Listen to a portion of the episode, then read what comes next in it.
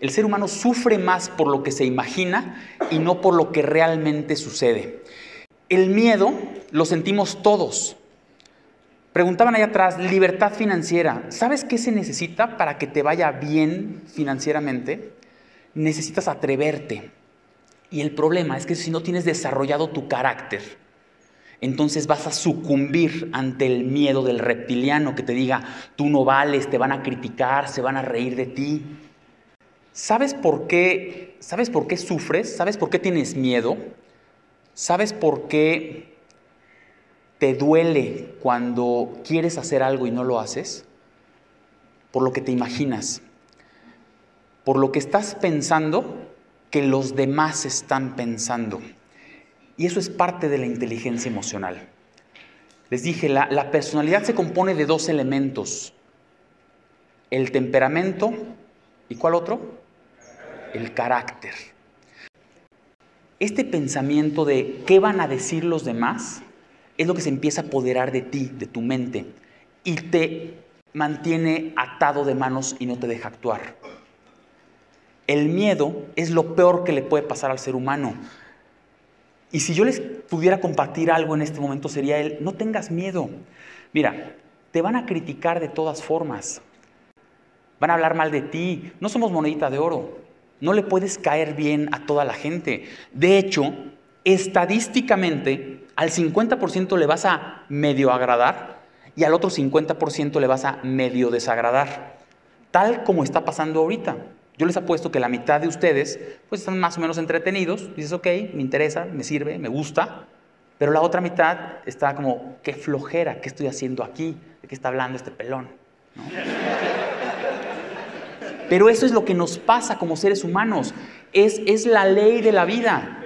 No le podemos agradar a todo mundo. Entonces, esta frase yo sé que la han escuchado muchas veces y luego hasta la hacen meme y la publican en Facebook. Pero no puedes caerle bien a todos. Pero no puedes dejar de hacer las cosas pensando en que si le van a gustar o no le van a gustar a las personas. Si tienes una idea, si quieres lanzar un negocio, simplemente hazlo, aviéntate. Hay metodologías, por supuesto, pero la libertad financiera no se construye con miedo, porque si no, entonces no vas a hacer nada. Y eso es lo que tiene atados a millones de personas con un empleo fijo que no se atreven a hacer cosas o incluso no se atreven a pedir el trabajo que quisieran. Yo siempre lo he pensado, yo tengo 40 años.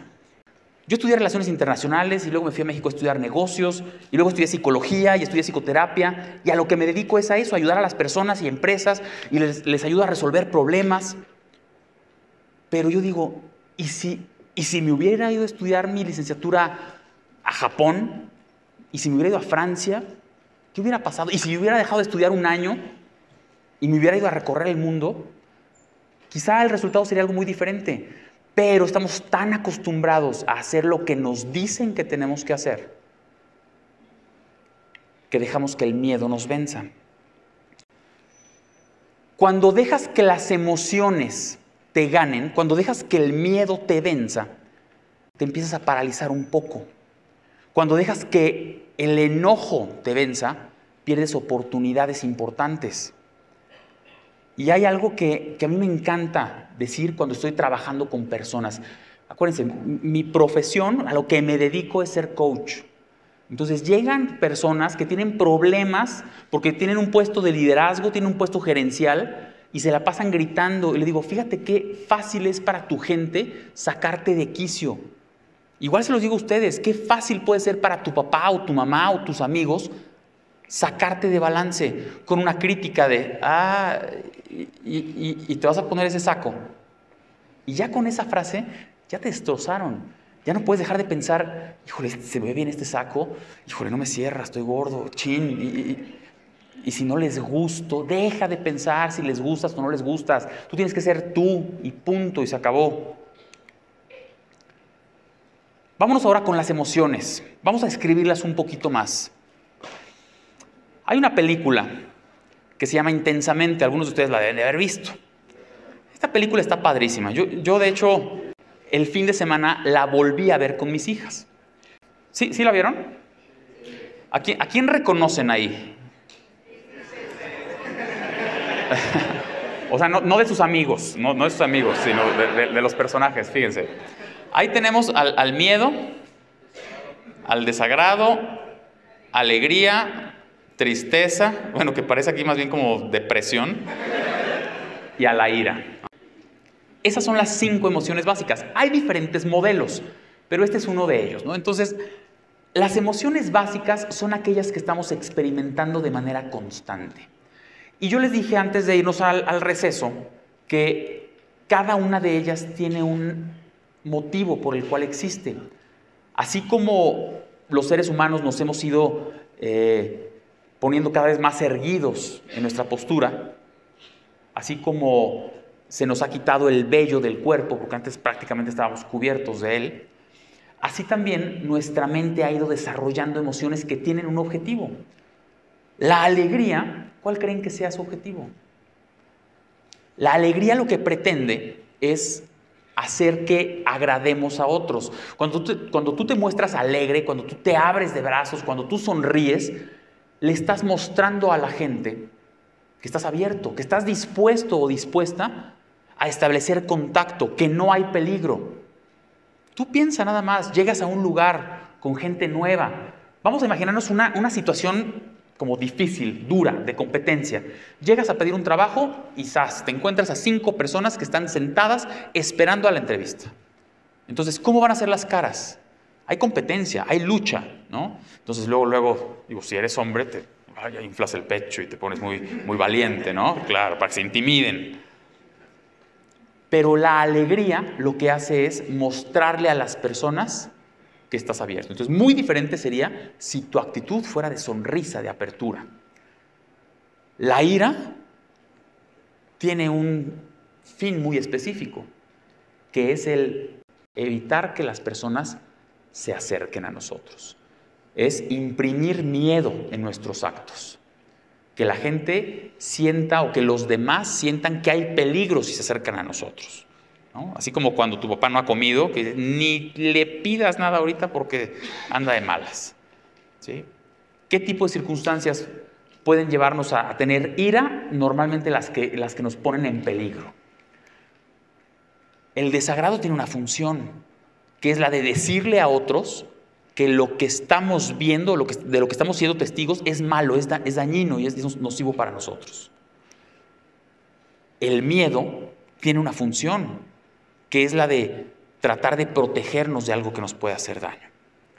Y finalmente la tristeza, ¿se dan cuenta? ¿Cuáles son los signos de la tristeza?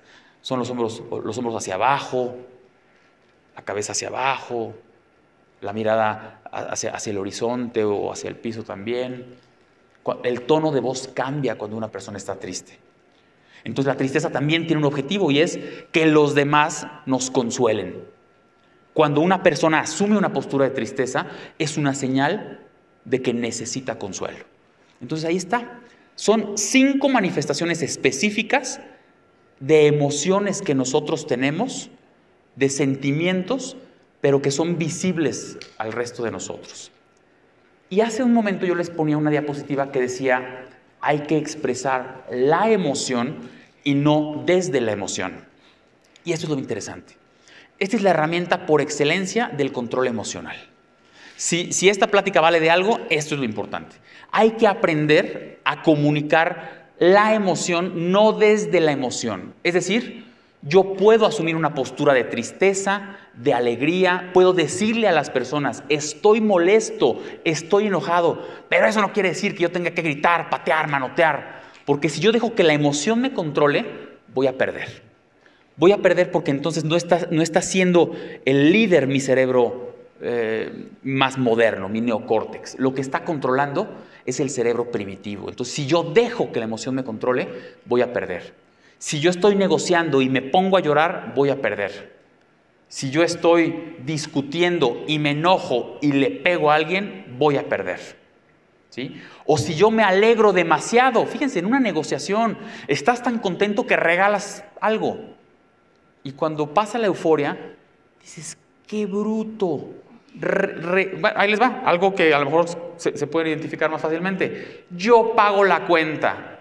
Y después dices, chin, ¿qué dije? Estaba muy contento, y en la emoción, pues ya me comprometí yo a pagar y, a ver, ¿y cuánto tomaron? No, pues va a salir un poco caro, ¿no? Cuando tú te dejas llevar por la emoción, puedes hacer concesiones o puedes mostrar debilidades que te pueden hacer perder mucho, mucho en muchos aspectos. Esta, esta me la voy a brincar, que son las manifestaciones que podemos tener con las emociones. Entonces, va, muy de la mano con lo que les acabo de decir, ¿no? El enojo, ¿qué es lo que hace? Pues te, hace eh, mostrar, incluso te, puedes poner enrojecido, puedes cerrar los puños, puedes apretar los dientes, una persona triste llora, una persona muy alegre sonríe, etc. ¿no?